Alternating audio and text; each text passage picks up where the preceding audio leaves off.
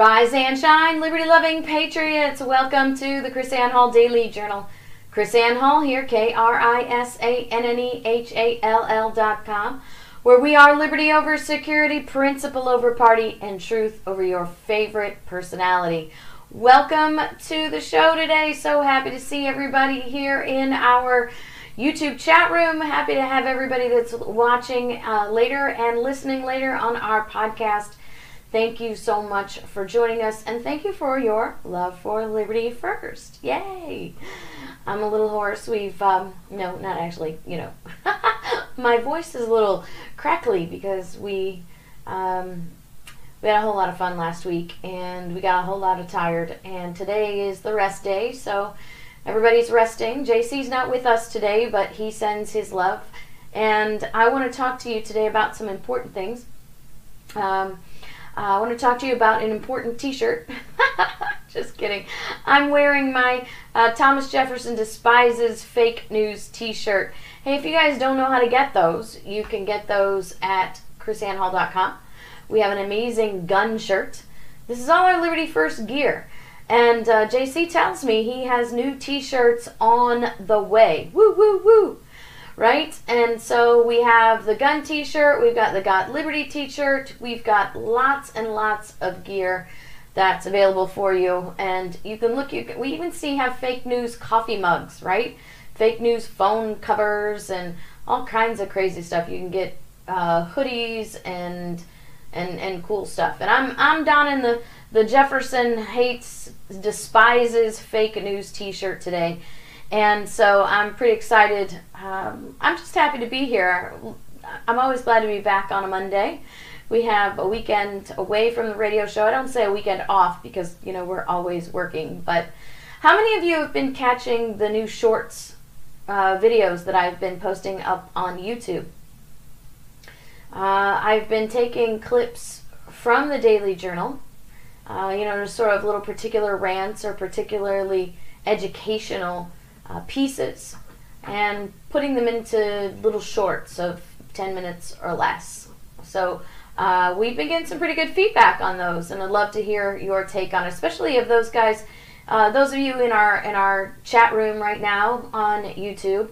Remember, we are generally speaking try to be live Monday through Friday at 6 p.m.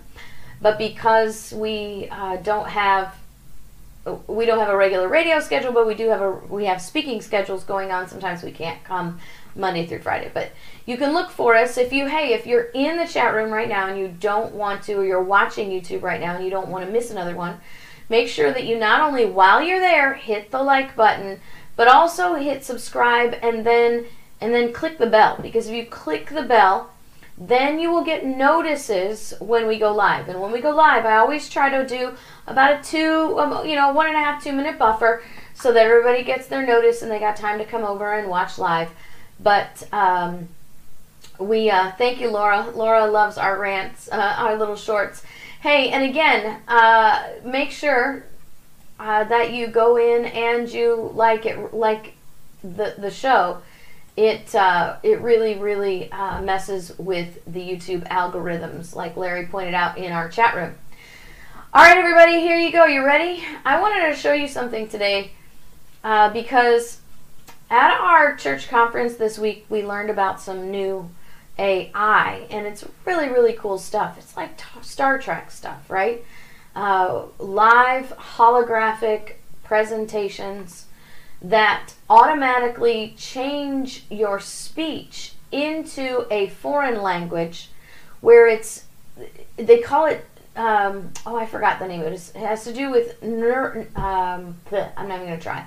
Okay, so it's this AI that makes you into hologram, so you can be holographically projected into a place, and then you give your speech, and then the AI translates your speech into a foreign language, but there's like this neuropathic link up that they do where they pattern your speech so that when the speech is translated into another language, it's not like dubbed, right? You actually see the person, you actually see me. If it were me, you would actually see me speaking in Japanese and you would hear me speaking in Japanese in my voice with the proper Japanese intonations.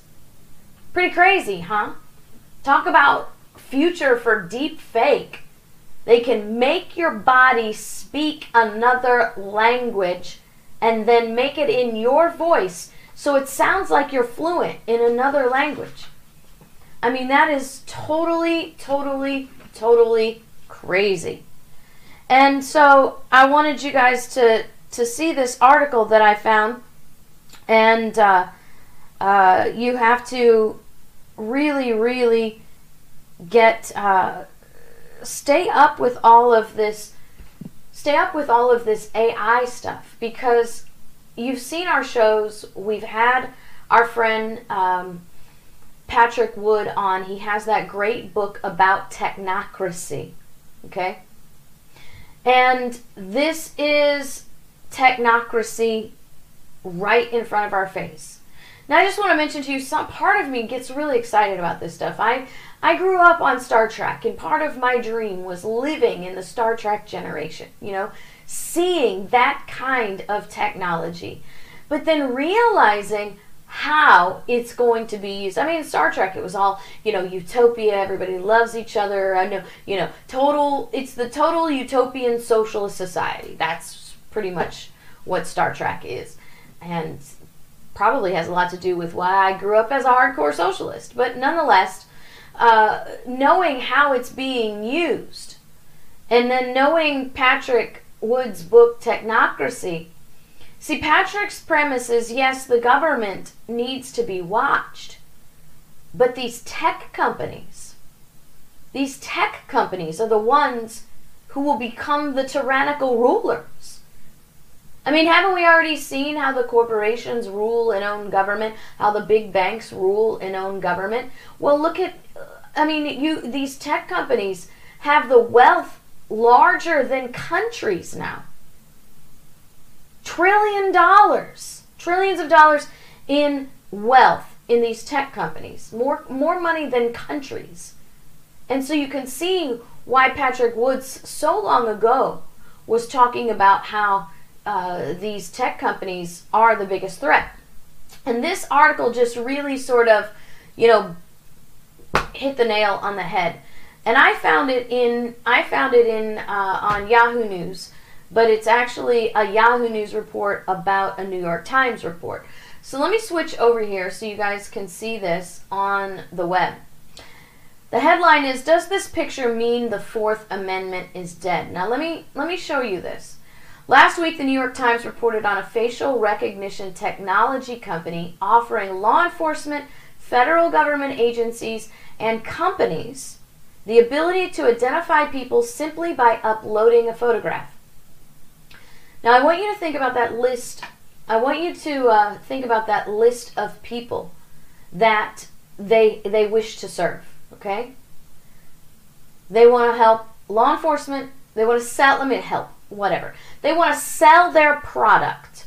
Let's just be clear. They want to sell their product to law enforcement, federal government agencies, com- and companies, then they will have the ability to identify people by simply uploading a photograph. Okay? Think about that as we go through this story because this is really interesting. Clearview AI has compiled more than 3 billion images. 3 billion images by scanning, are you ready for this? Facebook and other platforms it analyzes uploaded facial images and returns public photos that match the photo subject, along with links to where those photos appeared. Clearview's service says the Times could identify activists at a protest or an attractive stranger on the subway, revealing not just their names, but where they live, what they did, and who they know. I, I don't know about you guys. That's just it's minority. I mean, it's it's every sci-fi movie gone bad that we've ever seen, right? Running away from you know with the red light cameras. This this would let me just mention to you that this really would be such a scary issue if we weren't so far down the rabbit hole already, if we had been the engaged citizenry that our founders expected us to be, we would not have we would not have red light cameras. With government paid for red light cameras. We wouldn't have government paid for cctv cameras. Okay? Because let's translate that. Government paid for means what? Our money paid for that if we're an engaged citizenry we would not be trading liberty for security. We would not be letting our tax dollars be used to spy on our on on us. JC always jokes when he tells people that he worked for the NSA. He said, "I worked for the NSA when we spied for other people and not for on, on Americans." But that that's the way it works. If we had been diligent, that's why Samuel Adams said uh, no people will tamely surrender their liberties, nor be easily subdued, when knowledge is diffused and virtue is preserved. He said, But on the contrary, when the people become universally ignorant and debauched in their manners, they will sink underneath their own weight without the aid of foreign invaders. So we, we are surrendering our liberty, but we're being easily subdued. We are easily subdued when the government can pinpoint where we are at any given moment where they can see us, pull up our photo in a second, find out who our friends, our family members are, where we live, what we do. Combine that with the AI technology that we have, right? That we know exists, where they can make a holographic image of you that looks stinking real. I mean, this is not a cartoon image. This is a real image of you, looks real image of you. We saw it live at church. It looks real. And it even looks real when you film it. So you film an AI image that can now be told what to say in your voice, your face patterns match your speaking, and it can say words that you've never said in languages that you don't even speak. What will what will people in power do with technology like that? Seriously, this Southern Poverty Law Center would love to get people like me in front of a camera saying things that would would be just awful. Their frustration with me, they want to label me as a white supremacist. They want to label me as a hater. They want to label me as a an anti-government extremist hate group, somebody who incites violence they want to label me with that, but at the moment they can't because I I don't believe those things and you'll never see me saying those things. But I we get the wrong person in power. People like you and me we're the ones that are going to end up in the gulag, and everybody in the world is going to believe it because they're going to have videos of us saying things that we didn't say. So I'm not saying that government takes over technology. I'm not saying that. I'm not saying that government is to outlaw in in in inventions and ingenuity. I'm not saying that. What I'm saying is is that we the people cannot allow our government to use these technologies, especially with our tax dollars. Well, I guess it would have to be. I mean, government has no other income than our tax dollars. So if we tell them, no, we don't give you permission to use this technology, we don't give you permission to have this technology, then they can't use it. They can't have it because we won't fund it. And that's just the bottom line. So I want to share this with you because remember the the list was they want to sell this to law enforcement, federal government agencies, and companies with the ability to identify people simply by uploading a photograph. Now, initially it'd be like, you know, law enforcement and the federal government. That's the scariest thing, right? Well, let's read down. So, here we go. So the code within the technology will allow it to integrate with augmented reality glasses, allowing someone walking down the street, perhaps, to identify each person encountered in short order. Perhaps such glasses or stationary monitors could be turned on could be turned to alert criminal suspects, right? That's the whole that's that's the whole law enforcement government thing. Criminal criminal suspects, right? You know what that is because we saw the the drones in Virginia and we heard the FBI promising. I don't know if you saw that show. You've got to see that show. The FBI promising to closely monitor all the people they identified at the Virginia rally. Now, remember, I told you, in order to be able to access the resources to closely monitor the people they identified, they have to officially label those people as potential domestic terrorists. Now, those people will never know it because, you know, that's secret under the national security stuff. It's secret. They can't tell you that you're you're a potential domestic terrorist. But be, by that label, they can now strip you of all your rights secretly and use stuff like this. So let's go back. Now, the reporter for the New York Times is Kashmir Hill. And Kashmir Hill uh, is a bit of a techie. She likes this kind of stuff. Now, this is a very, very interesting investigative journalist tactic. I, I want you to pay close attention because remember that list law enforcement, federal government, and companies right? Who's the biggest threat? Who's going to be the biggest criminal in all of this? Well, Patrick Woods knows the answer to that question. Let's go see what Kashmir did.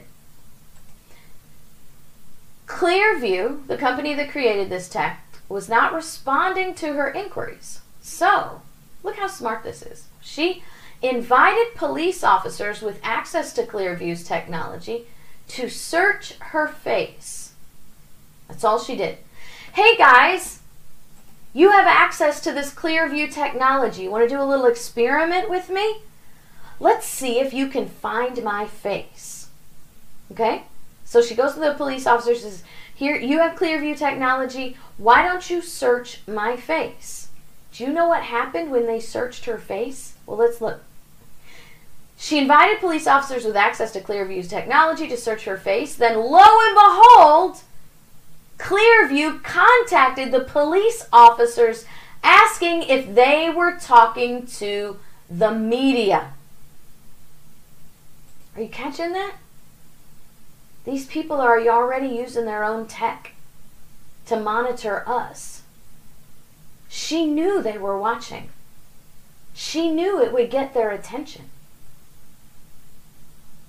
You see, Patrick Woods would tell you it's these companies that are going to use this to the to to trample and and and influence and seriously, I can't even my brain can't even comp- Patrick could comprehend. My brain can't comprehend the height, the breadth, and the depth of all of this and the width of all of this. Seriously.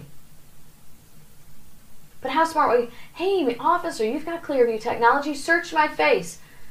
Bring, bring. Oh, hey, look who it is. It's Clearview. Calling the police, not her. Calling the police, asking if they were talking to the media. Why would they ask that question? They already knew the answer. Why wouldn't they just say, hey, I see you're talking to media? Stop. And what exactly would they have to say about the police department talking to media. Seriously. Does this if if they're giving this technology, this is how this works now. If they're giving this technology to law enforcement, is there some kind of clause within their contract that they now have to go by the marching orders of the company? They have to do what the company says? in the positive and in the negative. See, these are the things that should really concern us. Now, I want you to understand something. Clearview is not a government agent. So you can't claim Fourth Amendment violations with Clearview. You can't do it. Because a violation of your person, house's papers, and effects is something that you have to understand is a limit on government, not on private companies. We had this conversation when uh, we were talking about YouTube and Facebook discriminating on First Amendment. You don't have free speech rights on YouTube. You don't have free speech rights on on Facebook or Instagram. These are private companies. With Clearview is a private company as well. But what we can do is stop our government from from cooperating and getting in you know in collusion with them. I hate using that word now by the way. Cooperating with these companies to become total tyrants. I would love to see some states create laws, privacy laws, that would say, hey, our privacy includes our personal faces. The problem is, as long as we're dumping all of our privacy on public forums, we really don't have much of an argument. Because once we make our private things a matter of public forum, you can't really claim that you have a right to privacy anymore. So it's going to have to take a choice by the people. First off, stop the government from using these things. And then, secondly, stop the source.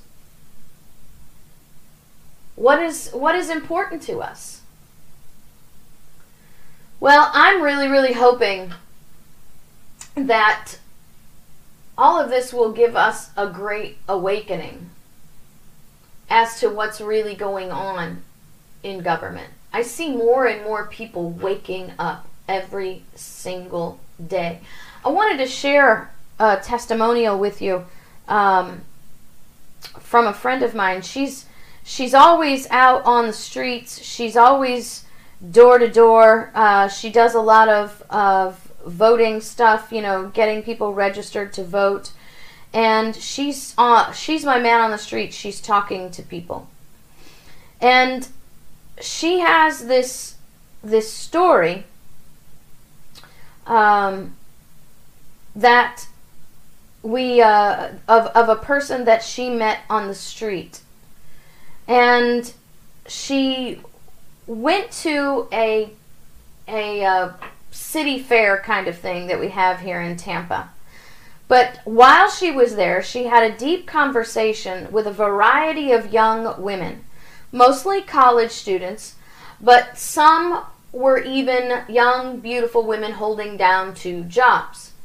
And she says, she, she writes to me, This is what I learned. They are brilliant, career motivated. They all came from loving homes, um, having children, marriage was not important, and having children was not important. Some wanted to become lawyers, college professors, and executives. They were accepting of others, non judgmental, and diversity was important to them. Now, here's the important thing because she's, she's giving us this background. This is what she says. They despise Bernie Sanders and progressive politics.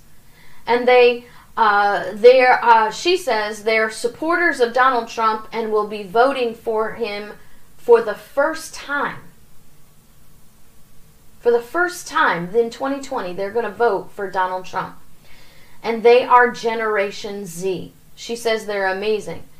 She says these girls were telling me they hide from their liberal professors that they are Republicans. They told me so many of their female classmates really like the president. They told me Generation Z thinks millennials are screwed up.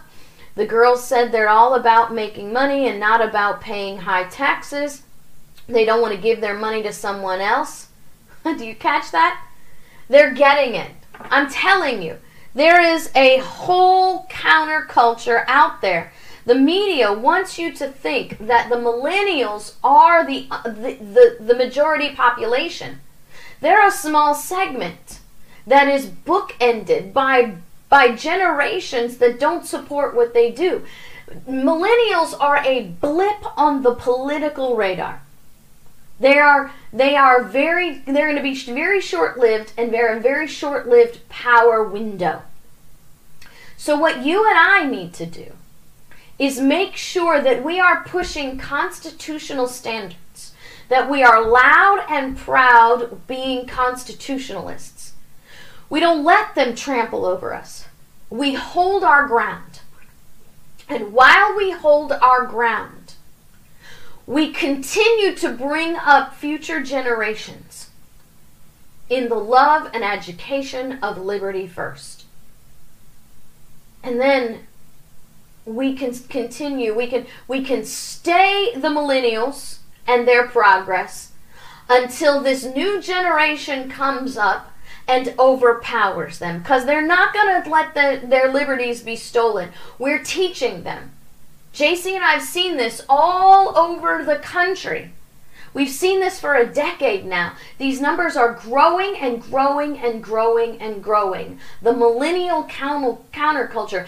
And here's the good thing the more the media highlights these millennials, who are the idiot millennials. Because let me tell you what, there are plenty of countercultural millennials. So even the millennials that are highlighted in media are not the majority of their generation. They're just the ones that the fake news, fake news, they're ones the fake news highlights.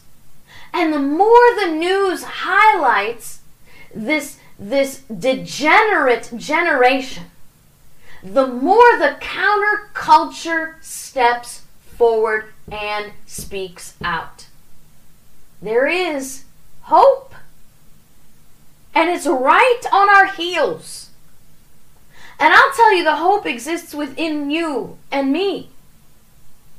Because we still have the power. I'll tell you again, we are the reason that the Democrats feign love for the Constitution and the Founding Fathers. We are the reason. The fact that we have been relentless, we have been consistent, and we have been principled for 10 years now. We are the reason. We have been uh, consistent in our stance for the Constitution. We've been deliberate in taking back the narrative to preach liberty and originalism. That's why they have to feign that because they recognize, I hope that I can help you see this. They recognize the power that we have. They would not be changing their speech. They would not be changing their positions if they were not fearing the power we have and the power that we're exercising. Ten years I've been watching this stuff. I mean, I was reading court cases before then, but in the last 10 years, I can't tell you how many times I've seen justices on the state and federal level quote the Federalist Papers, and now they're starting to quote the Anti Federalists.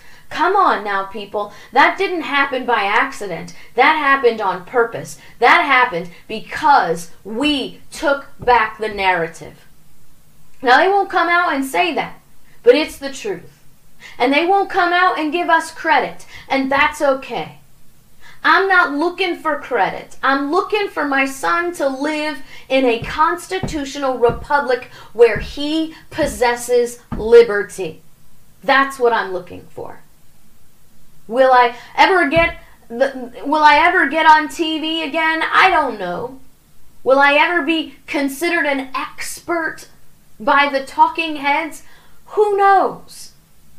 I get my my reward by watching them change the way they speak because I know it's you, it's me, it's us who have changed the way they talk. They don't want to talk like that. My goodness, you saw Nancy Pelosi. Eh, Talk the way she talks whenever she mentions the Constitution and James Madison. She has to like plaster a smile on her face because she despises those words. She despises those people. You can't make somebody like Nancy Pelosi say some things like that if there isn't some driving force behind it, and we're that force. We are that force. And so I just want you guys to just just keep up the good work. We have momentum. Don't let it go. Come on now. Six years ago, Virginia, what happened in Virginia would have never happened. I'm serious. Six years ago, what happened in Virginia would have never happened. What's disappointing to me, if you look at the big picture, is how much credit Donald Trump gets for all of this. Yes, he's a big influence because of the position that he holds and, and the relentless nature that he just snaps back.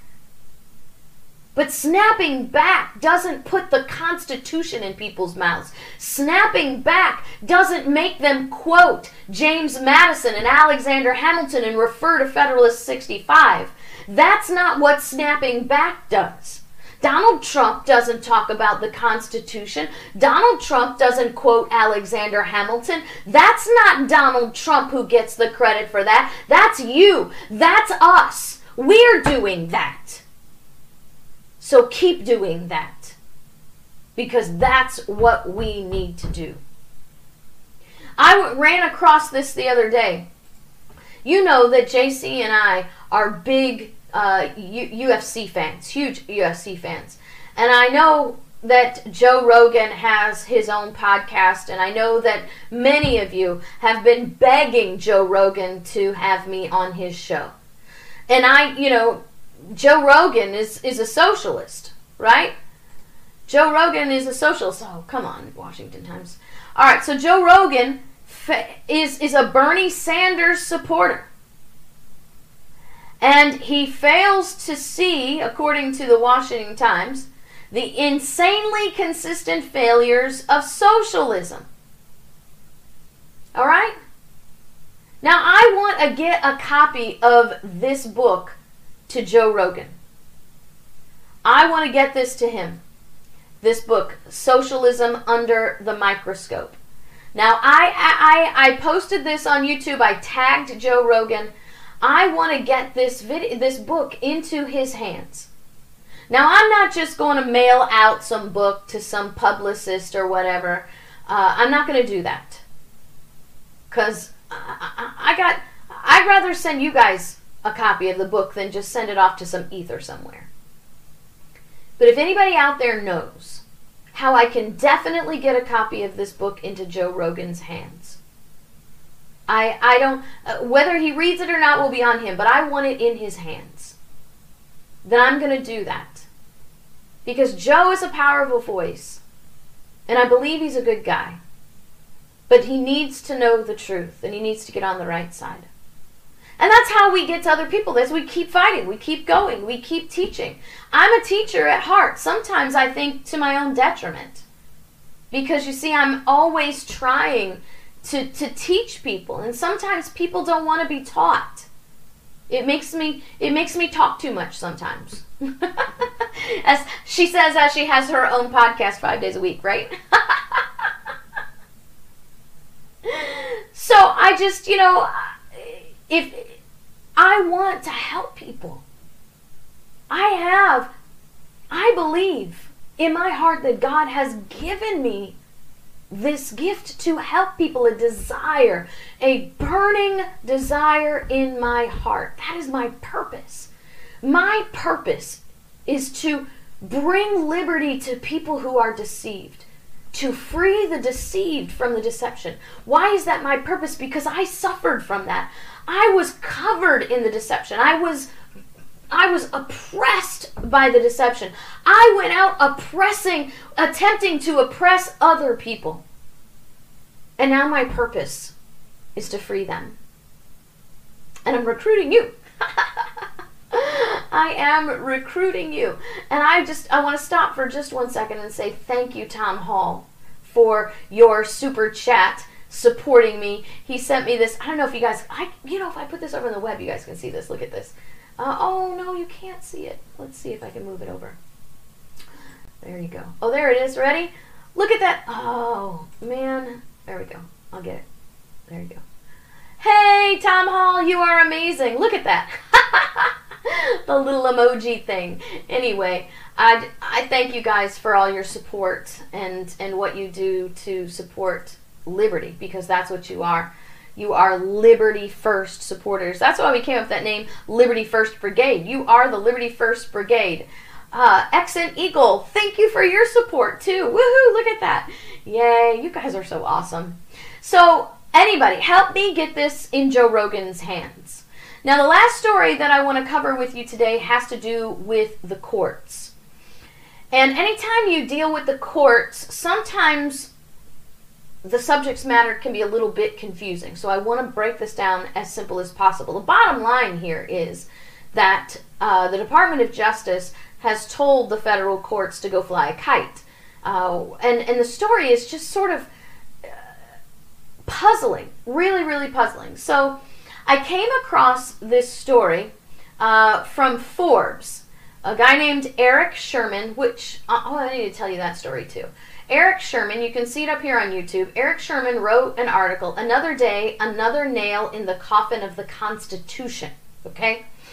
And he's a contributor and he's a personal finance guy, which is always peculiar to me when these personal finance guys uh, step out and want to talk about constitutional matters. Ooh, hello. hey, I, I just thought of something. Eric Sherman, the financial guy, talking about the Constitution is because we're making him talk about the Constitution. These people want to step outside of their wheelhouse because how do they make money? They write things about what people want to read. Why do they want to write about the Constitution? Because we're making people want to read about the Constitution. Hallelujah. there you go. You got to look I'm not a Pollyanna. I don't walk around with with rosy glasses, but I do know how to find the victories. I do know how to find the encouragement. Look, when you read story after story in history about people like James Otis Jr., oh my goodness, standing the midwife to liberty, the man who stood first alone publicly in defiance of a monarchy. And then see how you, you don't, until you get to 1776, you don't actually realize his victory in 1761. 15 years to see that victory. But if James Otis Jr. hadn't taken the stand that he did in 1761, we wouldn't have had a 1766, a 1776. We wouldn't have had a committees of correspondence. We wouldn't have had a Sons of Liberty. We wouldn't have had we wouldn't have the people standing up. We wouldn't have had the Boston Tea Party. We wouldn't have had Penelope Barker's Tea Party. We wouldn't have had the Boston Massacre because the people wouldn't have been educated. They wouldn't have been united. They wouldn't have been standing for liberty. They wouldn't have been defying the government. Woohoo! Hallelujah. See, I'm just encouraged. I want to encourage you today. Tell me you're encouraged. Let me give you a little bit of encouraging word too. Uh, that word encouragement, to encourage. That's not just about a cheerleader. That's not KrisAnne standing up here going, woo, yeah. That word encourage means to infuse courage. To infuse with courage. That's what encourage means. To infuse with courage. Now you guys know I'm a my background is in biochemistry.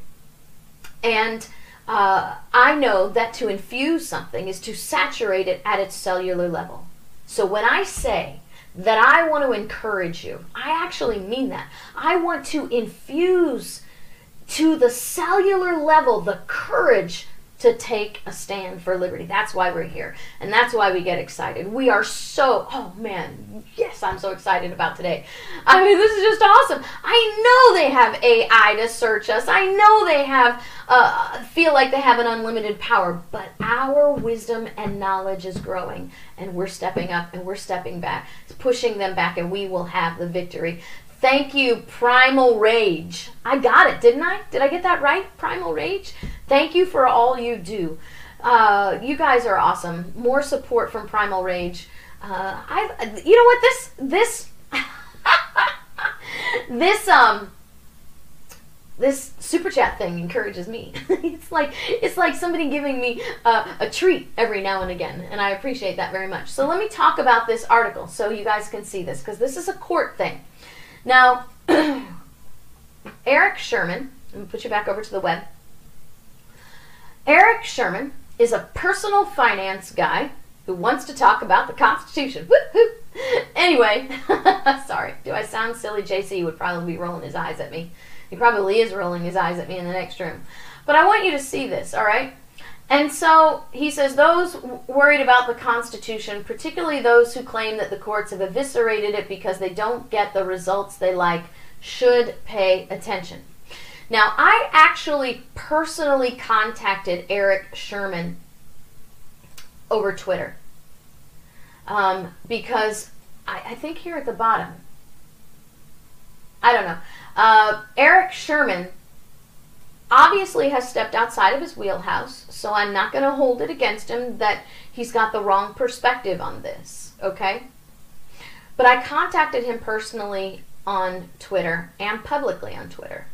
And I said, Hey, Mr. Sherman, I'd like to talk to you about your article, Another Day, Another Nail in the Coffin of the Constitution, because I think you might be missing a very important constitutional point.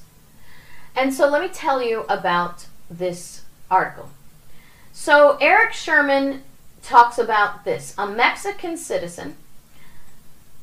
Uh, it's a court case of Jorge Baez Sanchez. Okay? If you're watching here on YouTube, there it is. Jorge Baez Sanchez. Jorge Baez Sanchez is a Mexican citizen looking for a visa to stay in the United States. Now, why is he not staying in the United States? Because he is considered inadmissible because of a conviction uh, for aggravated battery of a police officer. Okay? So, according to federal law, you cannot get a visa in the United States if you are a been convicted of certain felonies. In this case, Jorge Baez Sanchez was convicted in the United States, because remember, this is a visa to stay. Because he was convicted of aggravated battery on a police officer. And now he's inadmissible, according to the law. Now, Baez Sanchez asked the Department of Homeland Security for a special type of visa called a U visa, which allows admissible aliens who have been victims of certain crimes to remain. All right? So, right now, we should know by reading that sentence that he's already ineligible for this special type of visa because he is inadmissible due to his conviction for aggravated battery. Now, the crazy part is he's convicted of aggravated battery on a police officer and he is claiming he's the victim of a crime, so he should be able to have this special type of visa. Now, I don't, I could not find the criminal history of this guy. So, I, I don't know why he's able to say, I'm the victim of a crime, but I've also been convicted of a crime. I, I don't get that. And at what point does the conviction of a, of, does the victim of status of a crime outweigh the conviction of a different crime, right? I mean, what if he was the victim in a in a gang related fight? Right? So, he's the victim of a crime where he was involved in a gang fight. I'm not just I'm not saying he's a gang member, right? I'm just it's just a hypothetical. Because as a prosecutor, I'm wondering what kind of scenario puts you in a situation where you're convicted of aggravated battery on a police officer, but you can also claim to be a victim of another crime. You see, most people in the world never tangle with police officers. Most people. Those people who tangle with a police officer, in the majority, will may, will probably only do it once. But when you have repeated entanglements with law and crime. There's a, usually a pretty good indication that there's something wrong in your environment. You're hanging with the wrong crowd, you're you're you're in the wrong vocation, something is wrong. You keep getting arrested, if you keep getting involved with crimes, and let me tell you what, if you you are a victim one day and a criminal another day, that's a pretty good indication you're hanging with the wrong people. Okay? So this is just my former prosecutor brain trying to connect some dots.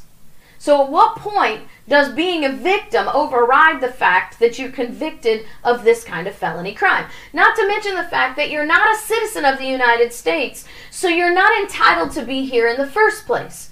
You're you're an alien who has been convicted of a violent crime. Okay, we're not talking about stealing bread because he's hungry. We're talking about a violent crime. So now here's what happens the immigration department says no. The Board of Immigration says no. You you can't have this special visa. And so Jorge appeals this decision.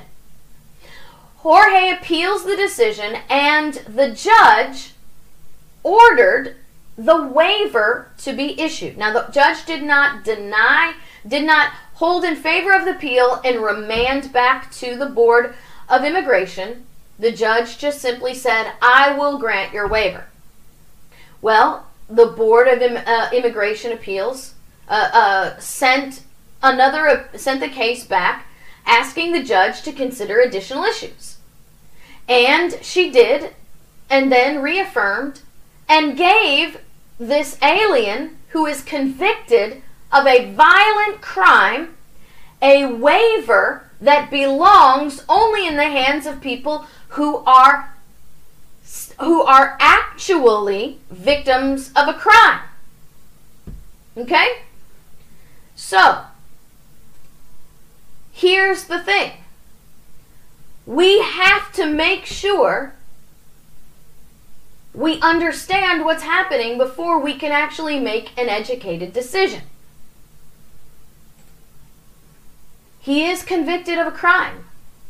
Aggravated battery on a police officer is a violent crime. He is also inadmissible by law. Why is it that a judge can refuse the law and grant a, a, a, visa waiver to someone who isn't even supposed to be here? Well, here's the crazy thing. I'm going to show you the court case now. This is the Seventh Circuit Court's opinion. So it went to the Seventh Circuit Court. And the Seventh Circuit Court told the Department of Justice, you have to actually follow the lower the the um, the immigration court's opinion. Did I forget to mention that? Okay. So this is not an actual court, this is an immigration court. An immigration court, let me put this up here. An immigration judge under 1003.10 are attorneys that the Attorney General appoints as administrative judges within the Office of Chief Immigration Judge to conduct specific classes of proceedings. So, this is an area of law that we call administrative law. These are not actual courts, these are administrative courts. And that's how they get around the law. They're not bound by law, they're bound by policy and procedure. And we see this happening all over the, the, the, um, the administrative courts I actually uh, have taught courses on how the administrative law courts are a completely unconstitutional, unconstitutionally established judicial entity. And these unconstitutionally established judicial entities, these administrative law courts, are established to circumvent the Constitution and to circumvent the laws. Okay? So, what we have now are these courts, which makes this whole thing really, really weird, right? So these judges work for the Attorney General, okay? These judges work for the Attorney General. They are appointed by the Attorney General, uh, and they are working only in immigration. So, what you have, which is very interesting, is you have judges appointed by the Attorney General telling the, the uh, Immigration Board, who also works for the Attorney General, how to do their job. It's completely incestuous, completely, completely insular. The whole thing is totally corrupt. And so now it goes outside the administrative law courts and it goes uh, the it goes beyond this understanding of how these courts are supposed to work. So now you have a judge issuing waivers instead of deciding the law because that's not their job. They're just somehow quasi agents. Now I want to show you what this court, what the Seventh Circuit said. Because what has happened is the Department of Justice has said to the immigration court, no, you're wrong. You are misapplying this law. The law is clear. Number one, he has committed a violent crime, and therefore he is ineligible. Period. That's not our rule. That is a statute created by the legislators of the United States. Remember, we have the Constitution delegating authority to Congress to make the uniform rule of naturalization. And in that constitutionally delegated authority, Congress has said you cannot have a visa to become a citizen in the United States if you have committed a violent crime. That's part of the uniform rule of naturalization. Period. And so what we have now is the court saying we're not going to follow this constitutionally established law. Notice that they didn't find the law unconstitutional. They did not. The law itself was not under question. Is it unconstitutional to deny people with, uh, with convictions of violent crimes visas? That was not the question. The question was should this guy get a visa even though he's committed a violent crime? The law says no. So the judge's obligation is not to rewrite the law, but to follow the law. And the Department of Justice and the Immigration Department says no. You're not your job is not to write the law, judge. Your job is to follow the law. If we're not following the law, it's your job to inf- to to show us our error and give us the opinion that says, "Hey, this is not this is the law. You have to follow it this way." They didn't do that. They didn't judge the law. They didn't say anything about the law. They just simply denied the law and issued the waiver. And so the Seventh Circuit Court is just beside themselves because the Department of Justice has said, no, I'm sorry, you're wrong. Um, and we're not going to follow your opinion. Let me show you what they said, and then I'll show you why, in this case, the Department of Justice is actually correct. They said, the Seventh Circuit said, what happened next beggars belief. The Board of Immigration Appeals wrote, on the basis of a footnote in a letter the Attorney General issued after our opinion, that our decision is incorrect. Instead of addressing the issues we, we specified, the board repeated a theme of its prior decision that the Secretary has the sole power to issue U visas and therefore should have the sole power to decide whether to waive inadmissibility.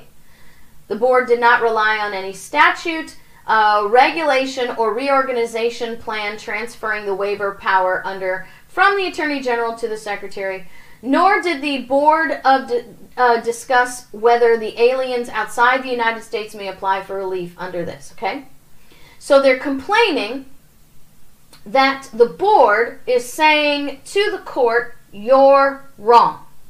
Now, all the argument that the court has here about, oh, they didn't do this, they didn't do that, whatever, is all red herring. It's the argument that the court brought up to cover up for the fact that they're not following the law. So that so all of their argument is just completely to distract you from the fact that the court is not following the law that says if you've committed a violent crime, you are inadmissible. Can I just repeat that? The law says If you've committed a violent crime, you are inadmissible. Period. It's not up to the court to change that law whether they like it or not. It's not, it's up to the court to just to tell the the agency what the law is and how they have to follow it. They didn't do any of that. Now let's look at what this says because this is just this is absolutely stunning. We have, uh, in sum, the board flatly refused to implement our decision. Baez Sanchez has filed a second petition for review. We have never before encountered defiance of a remand order, and we hope to never see it again. Members of the board must count themselves lucky that Baez Sanchez has not asked us to hold them in contempt with all the consequences that possibility entails. The board seems to think that we had issued an advisory opinion, and that faced with the conflict between our views and those of the Attorney General, it should follow the latter. But it should be not it should not be necessary to remind the board, all of whose members are lawyers, that the judicial power under Article 3 of the Constitution is one to make conclusive decisions, not to subject disapproval not oh, I'm sorry, not subject to disapproval or revision by any other branch of government. That is judicial supremacy summed up in its finest. They claim that Article 3 of the Constitution makes them the ultimate authority challenged by no one. This is the problem. This is the problem. What kind of check and balance exists on the judicial branch when they can claim that there is no check and balance? Oh, they'll tell you, oh, well, you can appeal our decision. So we go to the courts to ask the courts what the courts say? Come on, people. Every single one of our founders declared that in one form or another, that ide- ideology of judicial supremacy, ludicrous. Absolutely ludicrous. Thomas Jefferson said if you adopt that kind of mentality, then the Constitution means nothing. It's absolutely just a mold in the hands of the judiciary to a clay to be molded in the hands of judiciary however they want however they want so look i want you to see this. The tyranny of this thought. Okay? I, i'm going to go you back here again.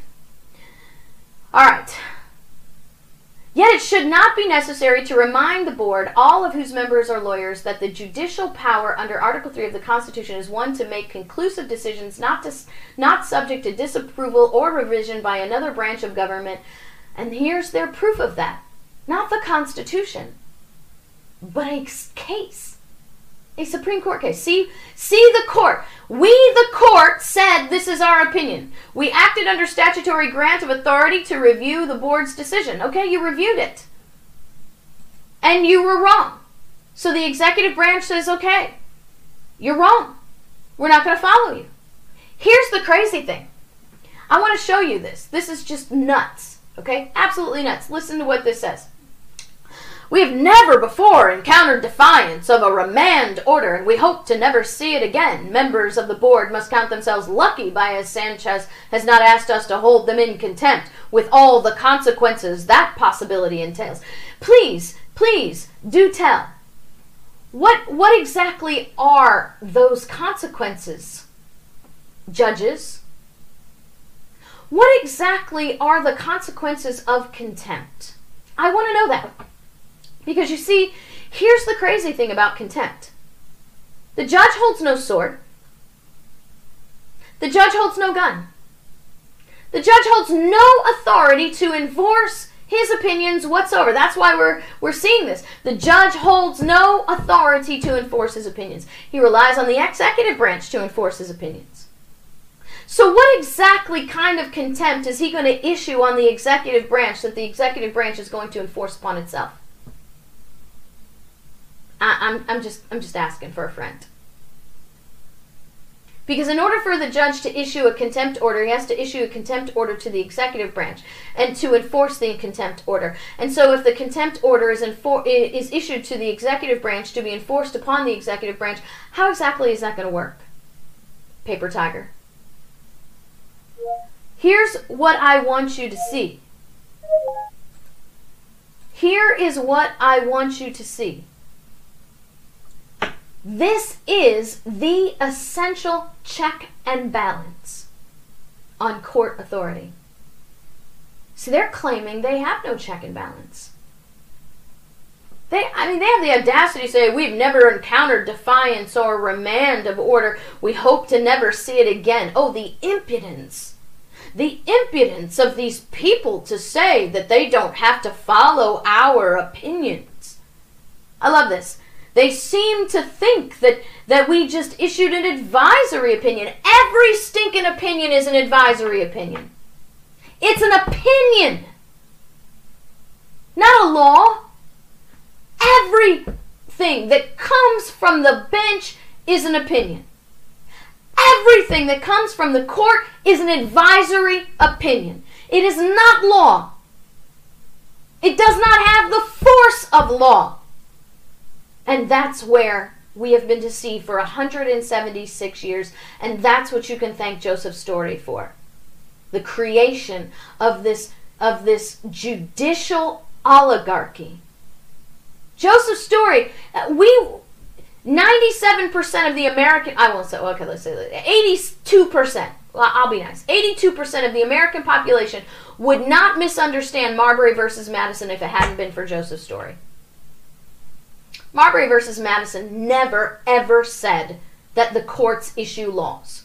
Marbury versus Madison never said that the court's ru- court's opinions hold the force of law. Marbury versus Madison never said that the courts have the authority to determine the meaning and end of the con- of the Constitution. They never said that. Marbury versus Madison never said neener neener neener. We said therefore it is. Therefore go home and shut up. Marbury versus Madison never said that. Yet that's what every, practically uh, every judge, with the exception of a few that are enlightened, lawyer, politician, pundit, professor, teaches, preaches, and believes that the courts are the supreme rulers of the universe, and that is not true. And because I'm saying this out loud, probably means that the Bar Association is never going to let me practice law again. But we'll. We'll see. We'll hold them to their integrity. Because I'm just speaking truth. And you need to speak the truth too.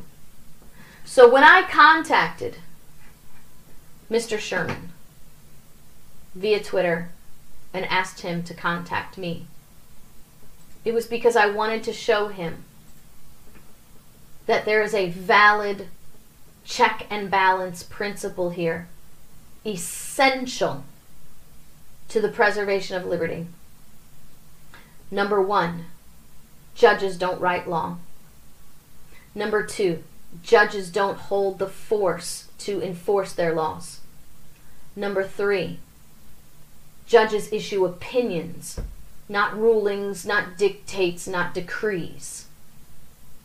And their opinions can be checked and balanced. That's when Jefferson was talking about the co equal powers in government.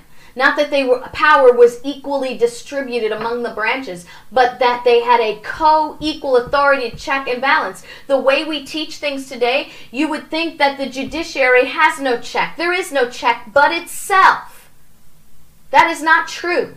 How does the executive check the judiciary? They say, no, we're not following your opinion. And that's that. And that's how it's supposed to work. So we have to make sure that we, the people, understand the principles of liberty, the essential checks and balances, and how this is supposed to work. So I don't know if anybody knows how to get in touch with um, Mr. Sherman. I've tried. Don't forget, I want to get a book to Joe Rogan. But I want to make sure that we understand I, did I do that good? Did I do that well enough? Do you understand? That if there is no check on the court but themselves, and if the court can say, we have this power because we say so. I mean, when when somebody says the court has the authority to do this, and then they quote a court case, that's what we call circular logic. Courts cannot empower themselves. Even Marbury versus Madison says that you cannot amend the Constitution via law. That anything contrary to the Constitution is not valid. And that would include court opinions. So court court authority justified by nothing more than court opinions is simply simply despotism. And that's what we need to understand. All right, guys, thank you so much for joining me today. I hope we've had a good time. It's been a little bit longer of a show than I usually have, but these were pretty interesting, heavy topics today. And so uh, I want to thank everybody for joining us today. Thank everybody for your stand for liberty. Remember, liberty is freedom plus morality. And if men were angels, we wouldn't need government, but we need to have uh, um, a, a way to deal with the immoral population. That's our class on uh, the origin of liberty, if you want to understand that one. Uh, we have uh, a need of little government, lots of liberty. But in order to have little government and lots of liberty, you must be able to self govern. So, um, thank you guys. Thank you for everybody in the chat room. I see that there was a pretty passionate thing going on. Hope you guys didn't just dis- get distracted by the conversation in the chat room and you got to hear a bit of liberty and truth and principle. Thank you, Tara, for uh, paying attention to your children's education. Thank you for uh, being liberty minded, and we need people that will want to check the power because that's what we're supposed to be doing. God bless you guys. Liberty over security, principle over party, and truth over personality forever. God bless.